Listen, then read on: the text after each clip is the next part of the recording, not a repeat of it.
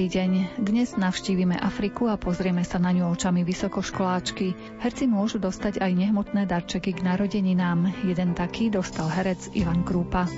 V relácii navštívime aj Prešovské cirkevné gymnázium blahoslaveného Pavla Petra Gojdiča. Ponúkneme vám aj inšpiratívny príbeh mladého dievčaťa, ktoré prišlo o nohu, no to ju priviedlo k intenzívnejšiemu duchovnému životu. Reláciu pripravili Jakub Akurátny, Jaroslav Fabián a redaktorka Mária Čigášová. Želáme vám nerušené počúvanie.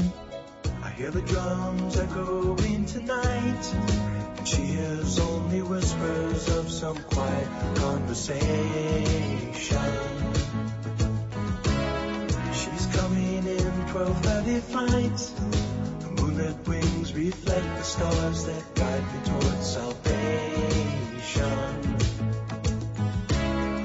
I stopped an old man along the way, hoping to find some old forgotten words or ancient melodies.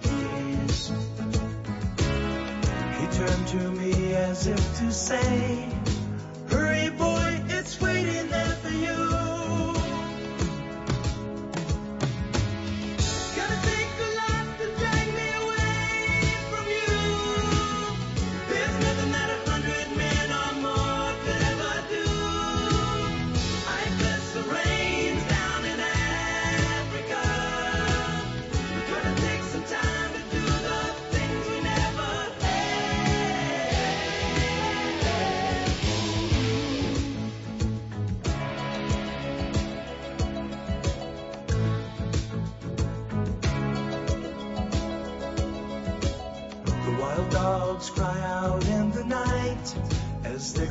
Restless longing for some solitary company.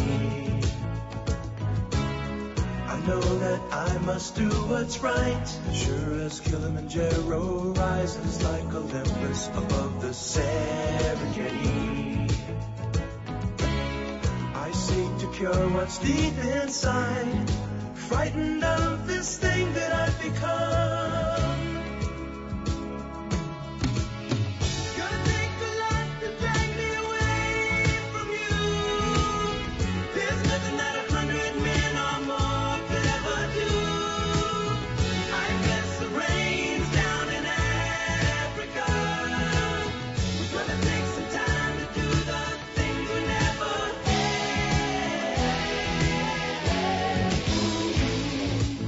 Pre mladých ľudí je dnes svet otvorený, môžu študovať aj pracovať v ktoromkoľvek kúte sveta. Košičanka Zuzana Machová, ktorá študuje vo Francúzsku, sa vybrala do Afriky. Ja som tam najprv bola ako stážista. Ja som vlastne dostala stáž z OSN so svetovým potravinárskym programom v oddelení monitoringu, evaluácie a analýzy. Čiže úloha toho oddelenia bola o tom zbierať data v teréne a nejako merať, aké sú indikátory, čo ja viem, podvýživy alebo akútnej podvýživy u detí, u matiek, u celých komunít. Potom Svetový potravinársky program vedel, že či má prispôsobiť dávky nejaké potravinové alebo rozšíriť alebo zamerať sa na iné dávne dodatočné regióny alebo či v tom regióne to ustupuje, že proste môže dať prioritu iným regiónom a tak ďalej. A to isté sa robilo v konkrétnych regiónoch v Ugande a potom aj v utečenských táboroch, keďže Uganda je jedna z krajín, ktoré majú veľmi otvorenú, máme také open policy voči utečencom a každému utečencu, ktorý tam príde, dajú pôdu s tým, že za 5 rokov sa od neho očakáva, že je proste samostatný a vie si vypestovať, čo potrebuje a predávať tú zeleninu alebo ovocie a, a z toho byť nezávislý a tak ďalej. Čiže vlastne Svetový potravinársky program podporuje tých ľudí do tých 5 rokov spolu s vládou. No a to oddelenie monitoring evaluácií vlastne zbiera základné informácie o situácii v teréne a potom dáva informácie programovému managementu alebo proste ľudia, ktorí v teréne uskutočňujú isté aktivity a tak ďalej. No a ja som tam bola začala 3 mesiace ako stážista a potom som dostala, pre mi pre, vlastne dali iný typ kontraktu ako konzultant, kde som zostala ďalších 6 mesiacov. Bolo to v akom štáte? Uganda. Konkrétne vaša práca v čom spočívala? Tu ste vlastne vymenovali všetky tie činnosti, ktoré bolo potrebné urobiť. Čo konkrétne vy ste robili v teréne? Zo začiatku ako stážista nie až tak veľa, lebo ide o to, že to oddelenie toho monitoringu a evolúciou no neustále v takom rozpore napríklad e, s programovým oddelením, kde proste jedno oddelenie má kritizovať to druhé a keď jedno oddelenie dá také čísla alebo povie, že toto robíte zle, tak druhé oddelenie zase sa obhajuje, že my sme to neurobili zle, ale vy ste to urobili zle a tak ďalej. Že, čiže ide o to, že taká tá vnútorná politika neumožnila možnosť stážistovi na začiatku mať nejakú veľkú zodpovednosť za informácie, ktoré sa pustia vonku. No a bolo to veľmi zaujímavé. Potom my sme mali perfektného šéfa, ktorý vedel výborne nás zastať a vedel akože komunikovať s programovým tímom a tak ďalej. A on si z toho stále robil strandu z tých tlakov na ňo. Ale ja ako stažista som začala tým, že ma najprv vyslali do terénu, kde som pomáhala dohliadať a nejako organizovať uh, zbieranie dát v, v regióne, ktorý sa volá Karamoja, ktorý vlastne tak ako majú tam chronickú podvýživu obyvateľstva, kvôli či už to klimatickým podmienkam a tiež aj historicky bolo ten región rebelganskejší ako iné regióny v Ugande a politika inak fungovala. Je to dosť komplikovaná téma, prečo práve Karamoja v Ugande. No a začala som tým, že som podporovala nejako sme išli do dedín, kde sme proste dedine úplne stratené uprostred ničoho, kde sme proste sa rozprávali s miestnymi a sme sa ich pýtali, mali sme s nimi 40 minútové rozhovory a sme sa ich pýtali všelijaké informácie a sme potom tie indikátory z toho vedeli poskladať. No a potom som vlastne písala čo rôzne správy alebo nejaké, robila nejaké kratšie analýzy alebo vybavovala nejaké administratívne veci pre oddelenie. A potom neskôr, keď som sa stala konzultantom, tak eh, sme nemali dostatok zamestnancov a príliš veľa práce na konci roka. Čiže mm, skončilo to tak, že proste ma poslali eh, s kolegami, sme išli každý do iného mesta alebo do iného utečenského tábora, kde vlastne som mala svojich enumerátorov, to boli nejakí miestni študenti, ktorým pomáhali zbierať dáta, ja som ich na nich dozerala, som riešila logistiku, ako koho kde vyhodíme, v akej dedine ako ich pozbierame. A potom som kontrolovala kvalitu dá na zbieraných dát, čo bolo veľmi také stresujúce. Proste potom po nociach sedieť pri tabletoch a v každom tablete človek má 10 tabletov a v každom má 10, minimálne 10 tých um, dotazníkov a každý dotazník trvá pol hodinu, kým to človek prejde. Že proste všímať si také chyby, ktoré robia enumerátory a potom s nimi diskutovať, ako interpretujú tie chyby a také veci. A potom som z toho robila aj analýzu a písala pomáhala teda písať nejaký ten report a nejaké tie výsledné informácie, ktoré potom už sú programové managementu. Také podobné štúdia, alebo keď sme mali niečo bolo potrebné spísať nejaké informácie o počasí alebo nejaká analýza, že ja neviem, že čo môže vysvetliť zmeny v takomto indikátore a že aké mohli byť faktory, ktoré spôsobujú, že sa to tak zmenilo a ako máme potom na to reagovať.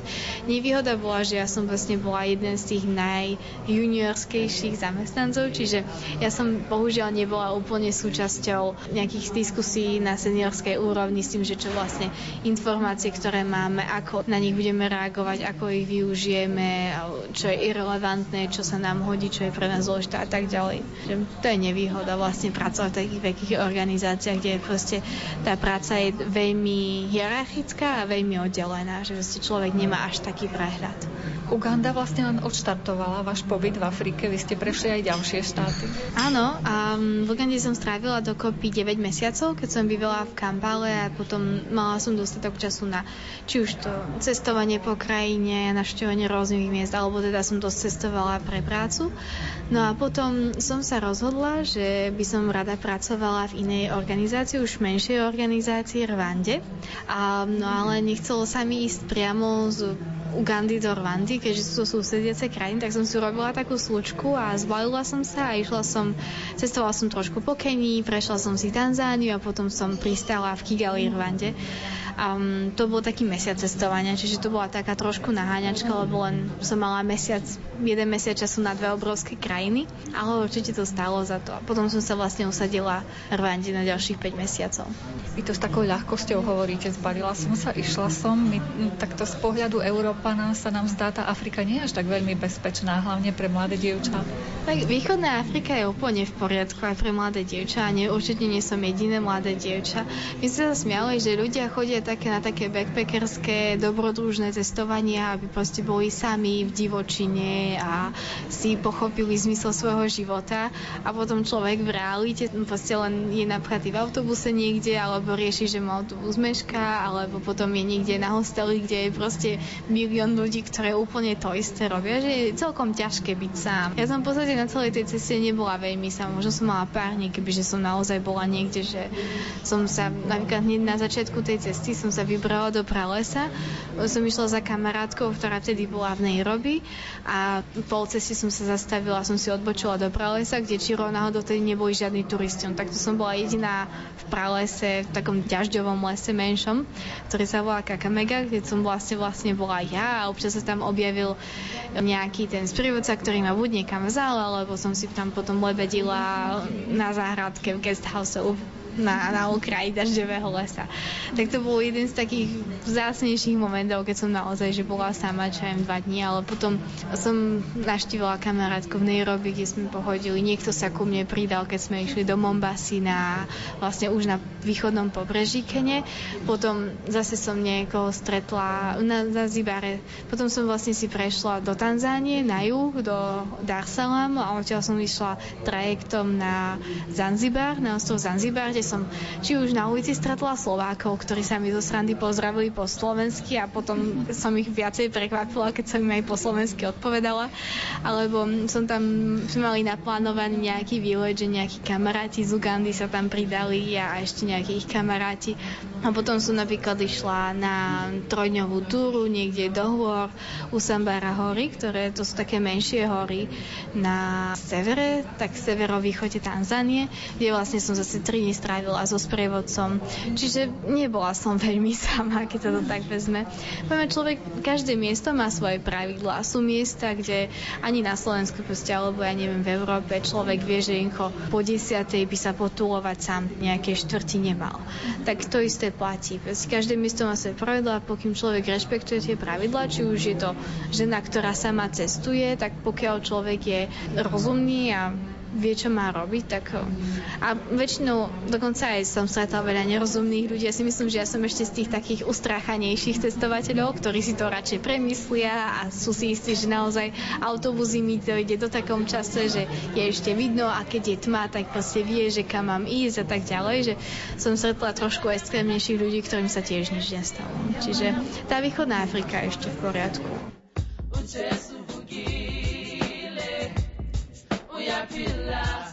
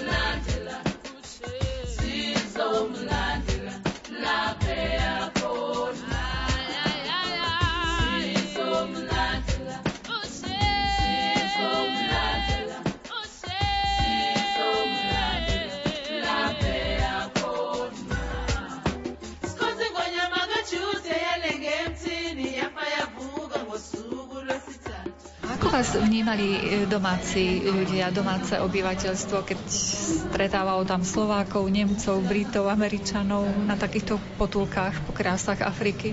To je veľmi bežný pohľad, čiže závisí to od krajín. V Tanzánii sa mi najviac stávalo, že ma najskôr tak prenasledovali na ulici, že mi chceli niečo veľmi predať, nejaký náramok alebo niečo s vlajkou Tanzánie a mi neverili, keď som im proste povedala, že ja už som tu 3 mesiace, ja už ich tie všetky vlajky mám, že proste ja nie som už turista, tu bývam. Keď napríklad mňa zaujalo, že v Nairobi je také obrovské kozmopolitné rastúce mesto, že to je ako...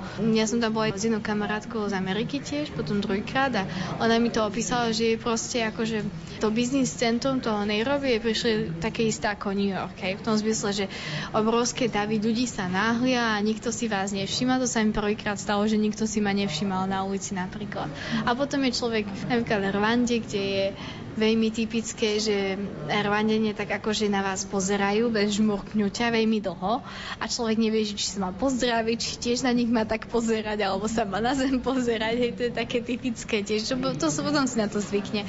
Ale problém je, že je také, také typické, proste veľa turistov napríklad, závisí na tom, ako cestujete, že si, či cestujete napríklad low budget, alebo že aký máte prístup ako turisti, lebo mnoho turistov tam príde s tým, že proste si zaplatia platia drahý hotel, sa veľmi obávajú o svoju bezpečnosť a potom nemajú žiadne spojenie s tými miestnymi a potom, keď už tak idú, že na nejaké miestne reštaurácie pre zážitok, tak nemajú vôbec prehľad o bežných cenách a potom príliš veľa platia a potom ľudia, ktorí tam bývajú, majú takú predstavu, že každý turista sa topí v peniazoch. A potom, keď prídu študenti ako ja, ktorí tak ako nejako na to našetria a snažia sa, tak potom sa s nimi hodinu hádame o cenu, hej, že proste ako my vieme, že aká je tá normálna cena a ako. Takže nie to také, že je taký tam ten disconnect medzi. Závisí, že akí turisti a bohužiaľ miestni veľmi generalizujú, čo sa týka zo všeobecňujú, že, že všetky turisti sú takí istí, že všetci turisti si o nás myslia toto a všetci turisti vyniešli verejnou dopravou. A potom, keď niekoho stretnú vo verejnej doprave, tak sa nevedia vynačudovať, že aj my môžeme ísť verejným autobusom. Takže je to také. Čiže vy ste sa prepravovali to verejnou dopravou medzi tými jednotlivými štátmi, aj po tých štátoch ste cestovali? Nemali ste auto alebo niečo podobné? Auto som teda nemala určite a vzhľadom to, že v rôznych krajinách sa jazdí na rôznych stranách cesty, by to bolo aj trošku také metúce. Na druhej strane veľmi zle jazdia, ako celkom nebezpečne jazdia v tom, že proste auta sú staré, nejaké STK, kontroly sa veľmi nedejú a autobusy je známe napríklad o takých trans regionálnych autobusov, autobusov, ktorí sú veľké autobusové spoločnosti, ako napríklad Modern Coast alebo Trinity, ktoré vlastne chodia cez mnohé krajiny, alebo proste idú čo aj z Dar Salamu až do Kigali, čo je 40 hodinová jazda a oni sa proste rútia po tých cestách blázňov, že by bolo veľmi traumatický zážitok šoferovať na tých cestách. Človeku je lepšie, keď sedí v tom autobuse a nemá predstavu, čo sa deje na tých cestách. Asi tak, ale ako to je taký najjednoduchší spôsob, lebo autobusom sa človek dostane všade, kým si zvykne, že možno ten kofr nie je taký a raz sa mi stalo, že teda sa pokazil autobus a museli meniť dve pneumatiky a sme tam tvrdli 4 hodiny v nejakej dedinke, no tak to sa nestáva až tak často. A proste aj letecká doprava je príliš drahá. Ako keď to porovnáme s cenami Európy, tak to je ako a minimálne 5 násobok ceny za takú istú vzdialenosť, že veľmi drahá je letecká doprava a takisto sa nedá všade dolietať. Človek má potom menej možností. Čiže autobusom je oveľa pohodlnejšie a príjemnejšie cestovať a s tým, že proste tie krajiny sú naozaj uchvatné, čo človek vidí. Keď Rwanda je taká hornatá, že proste ja som sa, keď v Rwande maximálne cestujete 5 hodín, lebo to je veľmi malá krajina, a proste ja som sa ani minútu tej cesty nenudila. Ja som mohla 5 hodín sedieť a neustále pozerať z okna, lebo tie údolia a tie pohľady a ešte také tie domčeky a dedinky na úpočiach kopcov, tak porozhadované medzi farmičkami a banánovníkmi a rôznymi takými zvláštnymi kombináciami flóry, alebo či už Tanzánia, kde sú proste dohokánske rozliahle planiny a Kilimanjaro vám tam stojí uprostred ničoho, alebo hora Meru alebo teda Kenia, kde som bola prekvapená, že je to také hornatejšie ako napríklad Uganda a majú tam dokonca nejaké tie ihličnaté stromy celkom tak náhodne rozsypané okolo cesty, alebo tak tá Uganda, kde vlastne banánové stromy sú úplne všade, hej, že sa smejú všetci, že v Ugande nejedia nič, iba banány. To je také trochu stereotypné až príliš, ale ako boli to veľmi pekné pohľady, čiže ja si myslím, že človek veľa prichádza. Ako nie je to ten komfort a v Tanzánii človek necestuje menej ako 12 hodín, lebo to je naozaj obrovská krajina, ale ako toľko zážitkov má aj proste tí ľudia sa mu prihovoria, sa na usmievajú a mám jedného kamaráta, ktorý mi raz hovoril, že počas obdobia dažďov v Tanzánii namiesto dvoch dňov išli 4 dní autobusom a že proste potom druhom dní už bol ako taká veľká 30 člená rodina, proste, kde ľudia jednoducho si požičiavali jedlo a sa rozprávali a takže proste čo už mali robiť. Hej. Čiže je to proste iný svet.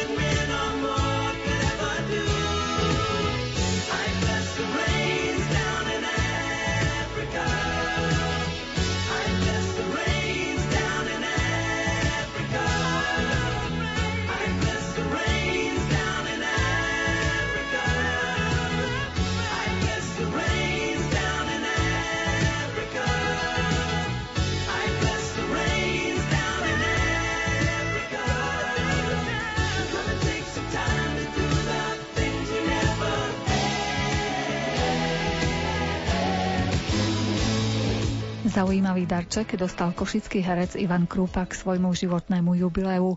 Hrá v Molierovej hre Život žien. Košické štátne divadlo ju zaradilo do svojej ponuky predstavení januárovou premiérou. Režisérsky na prípravu divadelnej hry dohliadala Adriana Totiková. Škola žien je istý dubový návrh, ako by mala vyzerať výchova správnej ženy, manželky a partnerky. A okolo toho je taký základný rámec hry starého žiarlivca Arnolfa, ktorý si vyberie mladú, jednoduchú dievčinu, ktorú sú chce vychovať tak, aby ju mohol ovládať. Ale pravda, že tak ako to u Moliera chodí, mladá dáma nie je až taká jednoduchá, ako sa na prvý pohľad zdá. A my vidíme isté eskapády, akým spôsobom ho okabáti a ako bojuje o svoju vlastnú autentickú lásku. Takže hra sa točí okolo témy takého trojuholníka vzťahového, okolo témy žiarlivosti a taktiež okolo toho, čo je teda úlohou ženy a akou partnerkou by ona mala byť. Je vo verši v Alexandríne, my ako tvorivý tým sme sa držali takého historického rámca, predstavili sme si, aké by to bolo, keby Molière prišiel v druhej polovici 17. storočia sem do Košic alebo do regiónu Abova a ako by to on ako veľký dramatik, režisér a herec e, sám zinscenoval. Takže v inscenácii sa objavujú dobové prvky z tohto regiónu, z oblasti Košic a z oblasti Abova. Prenášajú sa do scény, do hudby, do tanečnej zložky, do kostýmov, aj do hereckého prejavu a rečového prejavu. A je to naozaj plné gegov, plné slovného humoru. Myslím si, že naozaj herecký súbor z štátneho divadla Košice podáva jeden zo svojich vrcholných výkonov a veríme, že tá energia, ktorú sme my ako tvorivý tým v spolupráci s nimi vložili do inscenácie, tak naozaj bude vidno a že to bude dve hodiny zábavy, ktorá je ale kvalitná, ktorá ale nie je o nejakých jednoduchých kopancoch a fackách, ale naozaj e, zábava umná, ktorá podnieti divákov aj k debate a diskusii. Aký je pohľad dramaturga Michala Baláža na túto hru? Pre mňa je to prvýkrát, čo robím uh, Moliera a vlastne klasický veršovaný text, takže to bola veľká e, výzva aj pre dramaturga, lebo tá uh, úprava textu presiahla klasický rámec dramaturgickej práce typu nejakých škrtov a nejakých drobných úprav, ale sa to fakt preveršovávalo, hľadali sa nejaké súčasnejšie štilizácie vied, slova a nejaké ďalšie presahy, čiže tá práca bola naozaj aj v prípravnej fáze veľká, ale bola to pre mňa veľká skúsenosť, ktorú som myslím, že naplno využil a veľmi ma bavila, pretože e, ten verš a ten jazyk je krásny aj v pôvodne u Moliera, ale aj v tom preklade, ktorým sme pracovali od pánu Michalika Štefánika, čiže som sa veľa naučil. A dramaturgický pohľad na spôsob uchopenia alebo na ten dramaturgický režijný koncept je taký, že som veľmi rád, že vznikla hra, ktorá je, je to takéto veľké umenie, čo je vlastne taká podsta tomu Molierovi, ktorý, ktorý bol jeden z prvých, ktorý dal komédii vážnosť e, v zmysle tom, že tá komédia bola dovtedy iba vysera cirkusantov a nejaké vlastne zábavy a on ju priviedol na veľké pódia, mal priazeň kráľa, ktorý mu sám v niektorých hrách ako čestné role malé hrával, čiže fakt on tú komédiu povzniesol, preto som rád, že sa to nedevalvovalo, ale že práve pri tejto inscenácii v Košickom divadle štátnom e, sa urobilo to veľkovýpravné. Dobové, naozaj tá krása z tej hudby, z tých kostýmov, z scény, zo všetkých e, srší, ten herecký prejav, ktorý je vysoko sofistikovaný a kultivovaný, dáva tej komédii a tým slovám Moliérovým taký stále život, stále to je živé. Čiže mm, je pre mňa ako pre Truga je to veľmi dobre odvedený kus uh, divadelnej roboty. Myslíte si, že páry, ktoré navštívia toto predstavenie, môžu sa niektoré aj v tom nájsť, v tom deji a vôbec v tom konaní tých partnerov? Dúfam, že áno, pretože ten text je tak dobre napísaný, že je nadčasový, je univerzálny a ja sám tam vidím a nachádzam v tých postavách a v tých vzťahoch niektorých, ktorých poznám, s niektorými sa viac menej dokonca sotožňujem sám, čiže myslím si, že diváci sa tam nájdú a že ocenia ten presah, ktorý stále táto hra, i napriek tomu, že je dobovo e, inscenovaná, má a že tú platnosť má aj do dnešnej doby. Mladé dievča Agnesu v Molierovej škole žien hrá Alena Ďuránová. Je pravda, že to bolo náročné v tom zmysle, že tieto takéto naivné, jednoduché, princezné, ako ja hovorím, som hrávala pred 17 rokmi a teraz po dlhom čase prišla veľká výzva vrátiť sa späť do pubertálnych čias a do zmýšľania jednoduchej dievčiny. Zápornú postavu Arnolfa stvárnil jubilant Ivan Krúpa. Keď som oslavoval 50 tak e, mám to šťastie, že moja manželka je dramatička popri herectve, tak tá mi napísala zoznámku vtedy, ktorú sme hrali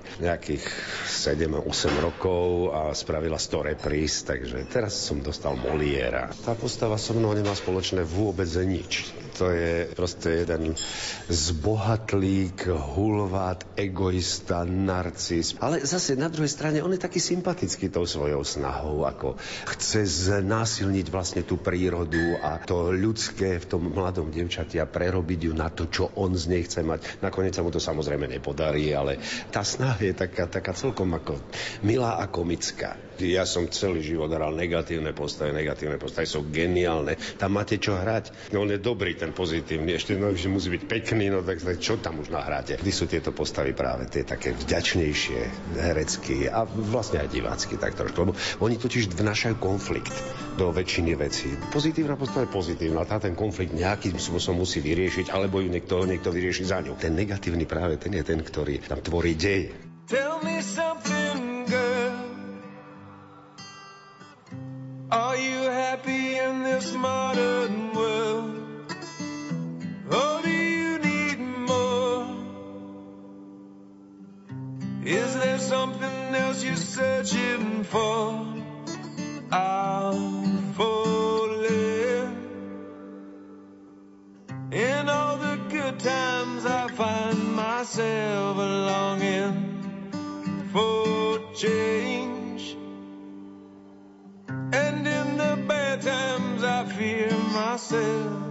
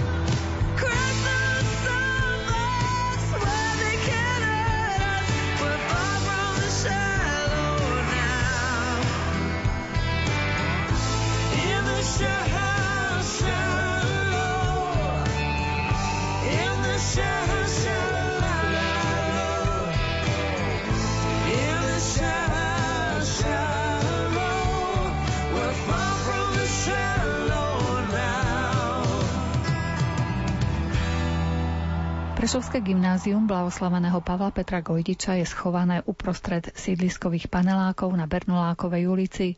Svoju činnosť začalo v školskom roku 2004-2005 a v súčasnosti je moderným vzdelávacím zariadením, ktoré svojich študentov vedie ku kresťanským hodnotám. Viac sa o tomto Prešovskom gymnáziu dozvieme od zastupujúcej riaditeľky gymnázia Henriety Vlasatej. Vy ste tak uprostred sídliska, čiže mnohokrát mladým ľuďom stačí zísť výťahom a sú v škole. Áno, niektorí majú naozaj túto výhodu, ale napriek tomu máme veľké percento žiakov z dedín a z okolia Prešova, ktorí musia naozaj vynaložiť námahu, aby do školy prišli a o to sme vďačnejší za nich, že si vybrali práve našu školu a sú ochotní pristať si a študovať práve na našom gymnáziu.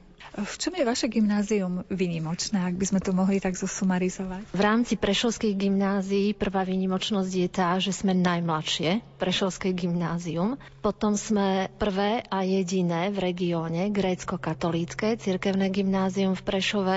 No a špecifikom školy je, že sme skôr takým gymnázium rodinného typu.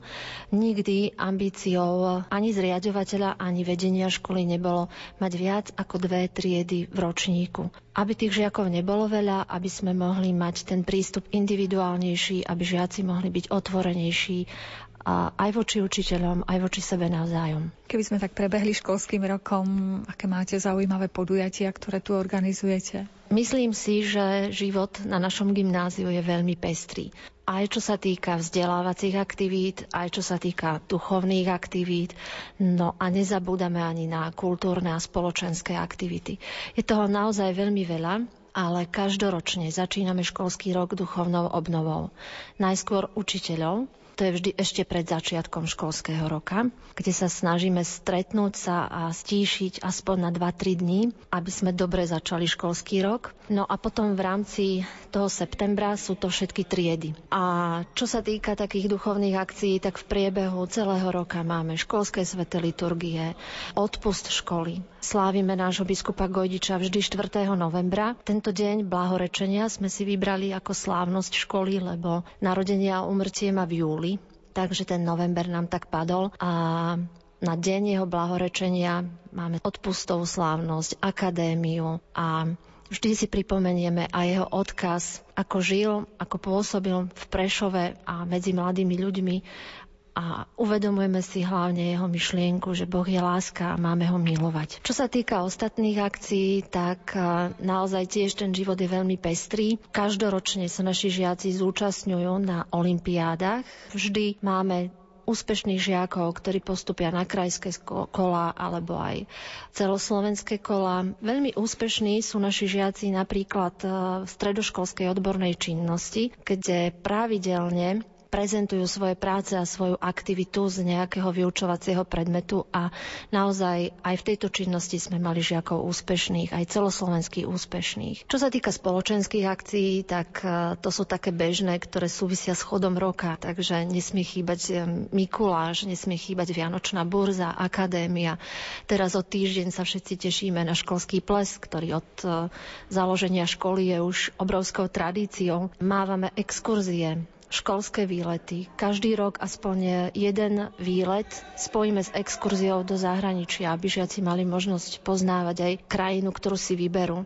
Najčastejšie je to Taliansko, Francúzsko alebo Španielsko, to ich tak láka. V rámci tých medzinárodných výmenných pobytov e, taktiež chodia vaši študenti niekam? Áno, boli sme zapojení v projekte Comenius, to boli medzinárodné výmenné pobyty. Mali sme veľmi peknú spoluprácu so školou v Zarvanici v Ukrajine, taký ternopilský región, kde naozaj žiaci mali možnosť poznať nielen ten západný svet a veľmi ich to oslovilo, pretože zrazu videli študentov a žiakov, ktorí žijú v oveľa ťažších podmienkach, vzdelávajú sa v oveľa ťažších podmienkach a podávajú naozaj pekné výkony aj svedectvo života. No ale láka ich aj ten ostatný svet, to majú možnosť zase vidieť, ako to funguje inde. Najnovšie sme v projekte Erasmus+, ten sme začali realizovať v novembri 2018, budeme ho realizovať do roku 2020. Tam spolupracujeme s konkrétnymi školami v Turecku, v Taliansku, v Portugalsku, v Estónsku a v Poľsku Najbližšie v marci vycestujú žiaci do Turecka a myšlienka tohto projektu je zo školských hlavíc do života. Čiže vo všetkých tých krajinách žiaci budú prezentovať, ako vedomosti nadobudnuté v škole môžu realizovať a využívať v živote.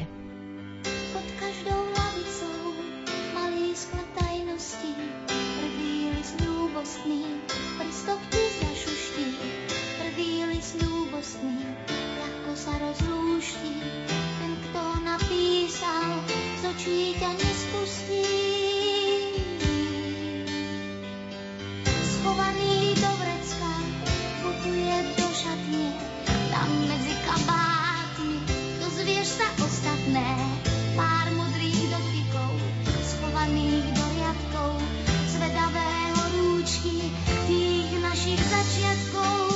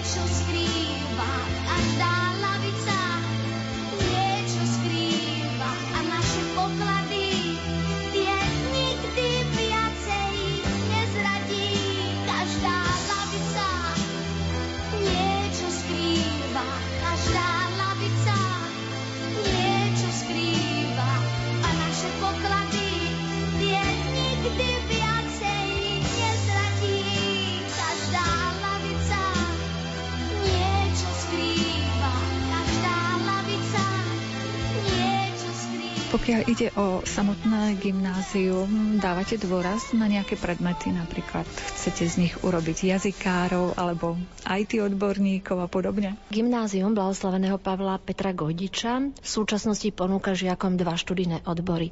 Jeden odbor je gymnázium, to znamená všeobecné vzdelanie v rámci gymnázia a druhý odbor je bilingválne gymnázium s druhým vyučovacím jazykom anglickým.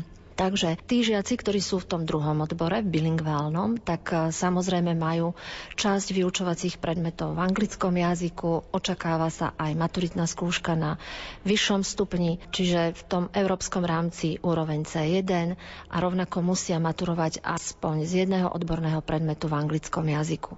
Vo všeobecnosti Vlastne ponúkame vzdelanie ako všetky ostatné gymnázia, dodržiavame štátny vzdelávací program. No a u nás je to trošku špecifikované tak, že v prvých dvoch rokoch je to naozaj zamerané na všeobecné vzdelanie, ktoré je ale v našom gymnáziu doplnené o predmety ako napríklad osobnostný rozvoj, sociálny rozvoj, výchova k manželstvu a rodičovstvu, Čiže snažíme sa hlavne v tej prvej polovici štúdia, aby sa žiak spoznával, formoval svoju osobnosť, aby hľadal, kam má ísť, aby teda vedel, kde má vykročiť a možno spoznával aj svoj talent, schopnosti, aby vedel nastaviť ďalšiu časť štúdia a potom aj svoj život.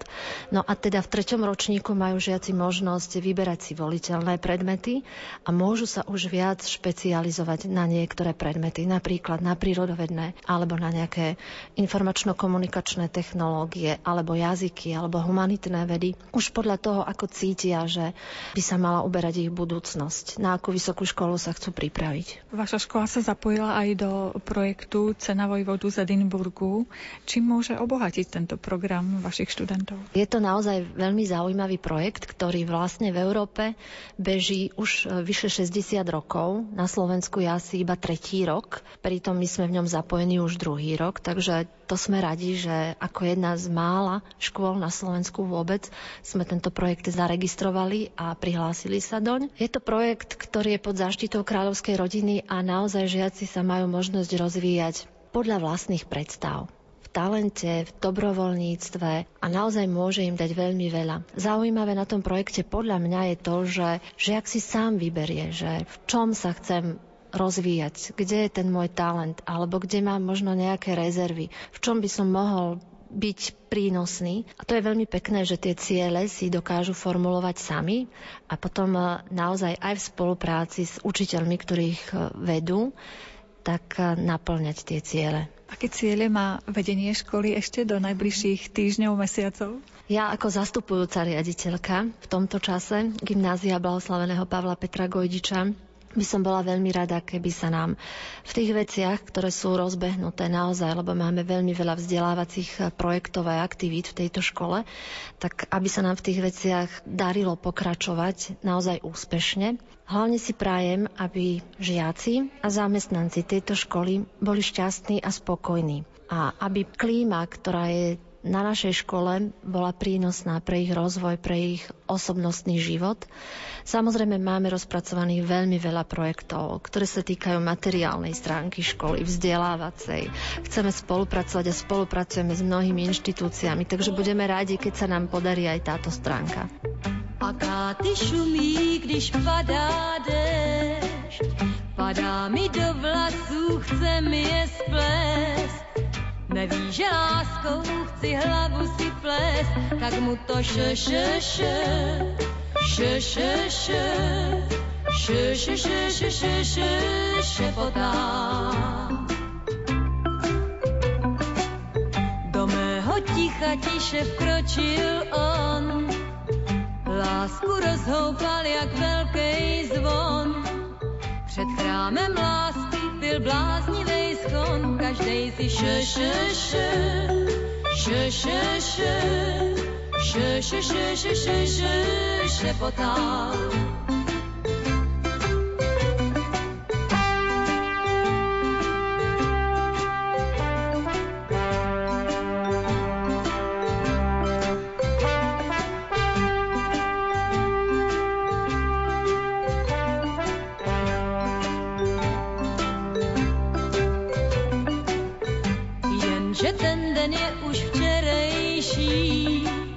Já nevím, proč mě všichni konejší. Vždyť nejsem jediná, co bloudí za modlitbu še, še, še, še, še, še, še, še, še, še, še, še, šepotá. Tento noci vtéká jako každý den, vím, že někdo zbarví černej sen, dnešní den, o kterém še, še, še, še, še, še, še, še, še, še, še, še, šepotá. Monika je mladé dievča, ktoré ešte v detstve prišlo počas vážnej choroby o nohu. To ju paradoxne priblížilo k intenzívnejšiemu duchovnému životu. Monika má množstvo aktivít, ako budeme počuť v nasledujúcom rozhovore. My sme sa s ňou stretli na podujatí, kde mladým ľuďom priblížila svoj životný príbeh a svoju cestu k Bohu. Počas môjho života ma Boh viedol rôznymi vecami a keď som mala 10 rokov, tak prišla do môjho života veľmi vážna choroba a mala som vlastne rakovinu, kde som naozaj bola vo veľmi vážnom stave a následkom toho som musela postúpiť rôzne operácie a chemoterapiu. A aj keď sa mi zdravotný stav zlepšil, tá rakovina sa zastavila, ale moja noha už bola tak napadnutá tými rakovinovými bunkami, že musela som postúpiť amputáciu. A vtedy vlastne celou touto udalosťou sa môj život obratil na ruby. Mala som len tých 10 rokov a dovtedy som žila, dá sa povedať, šťastný detský život tradičného kresťana. A hoci som mala toľko málo rokov, veľmi som vnímala a vedela vlastne, čo sa so mnou deje a čo sa môže stať. A preto som veľmi, veľmi vnímala to, že to nie je sranda. A preto som sa na Boha veľmi začala hnevať. Odmietala som čokoľvek, nejakú modlitbu alebo nejaké spoločenstvo s ním, ale po nejakom čase, keď sa mi rakovina znova vrátila, tak Boh sa ma dotkol. A neviem opísať ten taký konkrétny moment, ale bolo to vďaky Pány Márie. A pri mne na izbe bola jedna sestrička reholná, ktorá sa so mnou rozprávala ako s kamarátkou a darovala mi proste ruženec na ktorý som si povedala, že dobre, zoberiem ho, budem ho mať pri sebe, keď je to darček. Ale práve cez ten ruženec, ktorý som sa nemodlila, ale iba som na ňo pozerala, Boh sa ma dotkol takým neopísateľným spôsobom a vtedy som si povedala, že pane, áno, ja to skúsim s tebou. Pretože kam inám by som šla, ako hovorí Svete písmo, ku komu by sme šli, ku tebe. A vtedy začala moja viera, dalo by sa povedať, znovu zrodenia a rakovina sa mi vrátila ešte viackrát potom. A naozaj lekári mi nedávali veľa šanci na prežitie. Aj lekár, ktorý sa ma pýtal, či si dám amputovať nohu, mi povedal, že možno budem žiť 5 rokov. Teraz je tomu 15 rokov. A môj doktor mi minule povedal, že Monika, ty máš dobré výsledky a to je zázrak. Že veľakrát si to ja neuvedomujem, lebo Boh to neurobil lusknutím prsta, že ráno som sa zobudila bola som zdravá ale cez lekárov, cez trpezlivosť, cez svoju milosť, dá sa povedať, ma uzdravila, sprevádza ma a naozaj naplňa môj život radosťou a takým zmyslom. Aj keď prídu búrky, prídu pády, prídu pochybnosti aj vzbury, ale verím mu a stále sa vraciam k tomu slovu, že ku komu by som šla, ak nie ku tebe. A týmto svojim svedectvom ste mladým ľuďom čo chceli odovzdať? Keď mi Rachel volala, že mám prísť hovoriť svedectvo, tak som rozmýšľala, že čo vybrať či vzťah s Bohom, to moje svedectvo, ktoré som teraz povedala, alebo niečo o vzťahoch, keďže idem k mladým ľuďom, alebo ja neviem, vzťahu rodičom. A ešte dnes ráno som sa modlila, že páne, daj mi ty slova do úst, aby som vedela povedať to, čo ty chceš im povedať. A naozaj neviem, prečo si vybral toto konkrétne, ale možno mne veľa ľudí hovorí, že Monika, ty si pre nás takým pozbudením a ja sa cítim úplne zle, úplne celé zle, nejaká kríza akurát. A vtedy ľudia povedia, že si pre nás pozbudením. A ja, že ale čím? Tak verím, že si z toho svedectva zoberú to, čo oni budú potrebovať a naozaj neviem, čo tí mladí prežívajú, ale verím, že ich to pozbudilo alebo nakoplo do vzťahu s Bohom. Častokrát sa angažujete ako dobrovoľníčka v rôznych oblastiach, kde pôsobíte? Dlhé roky sa zúčastňujem akcií v Grecko-katolickom mládežníckom centre Bárka v Juskovej Voli. Tam som dobrovoľníkom 9 rokov ako animatorka, a kde slúžim na letných táboroch alebo víkendovkách a rôznych akciách, ktoré centrum organizuje. A taktiež som teraz v týme, ktorý vyučuje alebo školy nových animatorov, neviem ako to nazvať. A taktiež pôsobím v gospelovej kapele Onezim a pracujem v pastoračnom centre pre Romov. Čičave, kde naša pastorácia, ako Lukáš hovoril, má už pomaly celoslovenské rozmery. A ja sa venujem hlavne deťom a mladým a vediem takú umeleckú dielňu, kde píšeme ikony, vyučujem ženy rôzne veci, aby sa naučili vyrábať praktické veci z bežného, čo dostať doma aby si buď skrašlili bývanie alebo mohli vyrobiť nejaké darčekové predmety a nepotrebujú na to veľa peňazí. Takže tomu sa venujem a aj to som hovorila na svedectve, že veľmi som sa modlila, aby mi Boh ukázal cestu, kde mám ísť a priviedol ma k pastorácii Romov. Mne horelo po tejto pastorácii srdce už dávno, ale nevedela som takú cestu. Obdivovala som oca Martina, F6 chlapcov, hej, že bola som skoro na každom ich koncerte. No a teraz s nimi úzko spolupracujem a vnímam, že je to dobre, že je to Božia vôľa, že som tam a že aj cez tých ľudí si ma vedie, vyučuje nie je to jednoduché. Veľakrát už som chcela aj odísť. Prišli krízy e, rôzne, ale Boh ma každý deň uistuje, že je dobre, že si tu.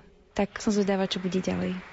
Prijali by ste nejaké ďalšie pomocné ruky dobrovoľníkov, treba v tej vašej dielničke alebo na nejakých iných aktivitách, ktoré by sa deťom mohli venovať? Určite áno, ale u nás je také špecifikum, že, a myslím, že to platí na všetkých, že ak niekto príde nový, trvá nejaký čas, kým si deti zvyknú A keď e, ten dobrovoľník nie je ochotný prichádzať dlhší čas, tak veľký význam to veľmi nemá. Pretože deti si na ňo zvyknú, ale nie len deti, ale aj dospelí a potom napríklad po mesiaci dvoch odíde. Čiže ak by mal niekto seriózny záujem v pastorácii Rómov, určite si musí vyhradiť dlhšie obdobie ako pár týždňov a mesiacov, pretože potom to neprináša. Môže prísť sa pozbudiť, vidieť, ako sa to robí. Čo vlastne robíme? To áno, ale ak by chcel robiť naozaj tú dobrovoľníckú činnosť, musí si vyhradiť dlhšie časové pásmo, alebo ako to nazvať, pretože potom tá práca stráca efektivitu. A čo vás tak najviac poteší v tej vašej dielničke alebo tam, kde pôsobíte medzi romskou mládežou, medzi deťmi? Čo vás tak najviac pohľadí po duši? To je ťažké. Teraz sa napríklad veľmi teším. Máme zbory s deťmi a vidím, že ich to začalo baviť a myslím, že sa už môžeme nazvať aj kapelou, takou menšou. Ja hrám na gitare, deti spievajú, máme 11-ročného alebo 12-ročného basaka a kachonistu, on ten má asi 14 a sú úžasní a to ma veľmi teší, lebo vidím, že radi prichádzajú a že ich to motivuje k tomu, aby rozvíjali svoje talenty. A si myslím, že to je to najviac, keď vidím na tých deťoch, že chcú sa posúvať. Vo veľakrát som robila stredka alebo nejaké akcie pre deti, prišli a odišli. A už viacej neprišli. A keď vidím na tých deťoch, že prichádzajú a že ich to baví a že sa posúvajú nejakým spôsobom, tak asi to je to najkrajšie. Že tá práca má zmysel vtedy. V spustlom kostolíku svieca hasne, do tmy sa schúli niečo krásne, ticho sa cíti náhle prázdne. Modlitby zhasli, posvetný priestor len šerom zýva, z oltára sa na nás matka díva, zapadlá prachom v úcte skrýva lásku a údiv. Kráčam k nej s bázňou trochu smelý, zotriem jej z čela prach šedobiely, zapálim sviece, čo nezhoreli, nech presvietia prázdno. Kľaknem si ticho, pod oltárom. Ak čakáš dar, ja som tým darom. Príjmi ma s láskou aj s nezdarom. Mňa tvoje dieťa. Svet často teší, márna sláva, nie v šťastie ako polná tráva. Tak iba s Kristom z mŕtvych stáva. Poroduj za nás,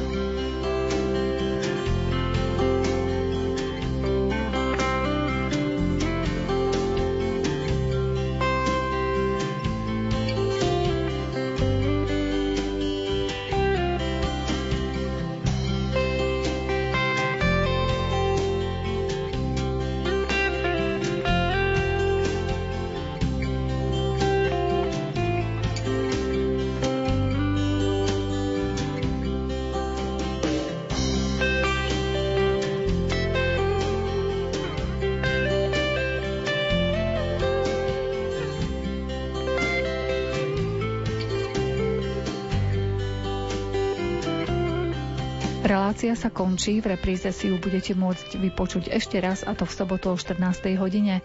Pod jej prípravou sú podpísaní Jakub Akurátny, Jaroslav Fabiana, Mária Čigášová. Ďakujeme vám za pozornosť a želáme vám príjemný deň.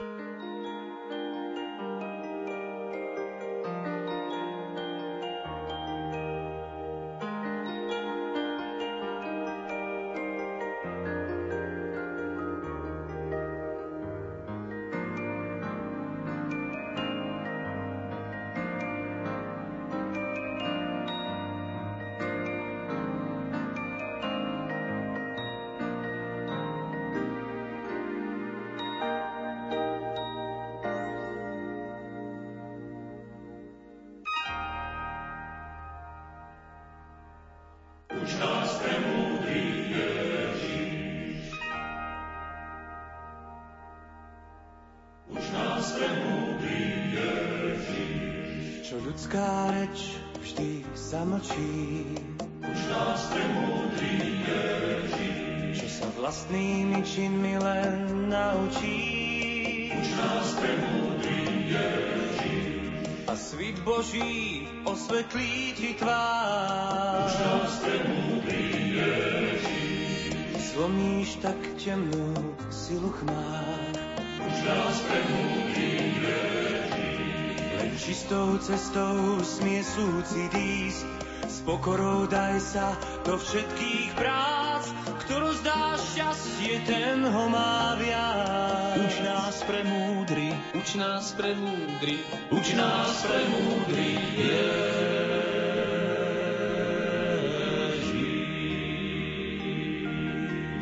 Keď s námi svet váš sa iný zmení, Uč nás vy pridajte sa tiež k poníženým.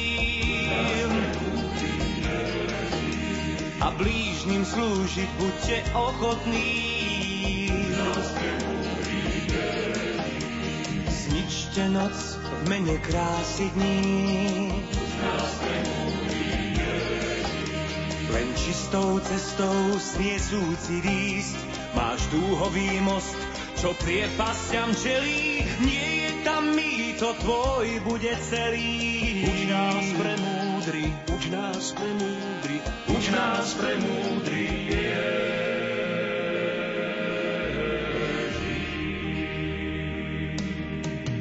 No nečakaj, že je tá cesta rovná, že pokora dáva málo. Tvoj náklad na pleciach ťaží, no musíš ísť, tá cesta čaká. Skúste dať prázdnemu svetu iný smer, a mne dáte svoj mier. Stratíte rodinu, prídete o svoj dom, keď spravím z vás rybárov ľudských duší. už nás Veľa vecí slova zamlčia. Len čistou cestou vy smiete ísť, len s čistou dušou sa môže. Vy ste tí, ktorí chránia nebesá. Uč nás premúdri, uč nás premúdri, uč nás premúdri,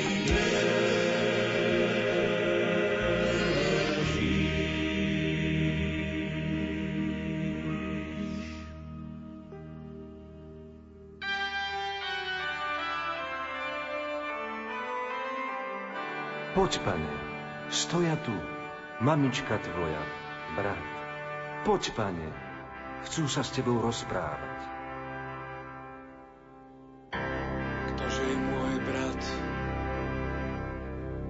A kto je moja matka?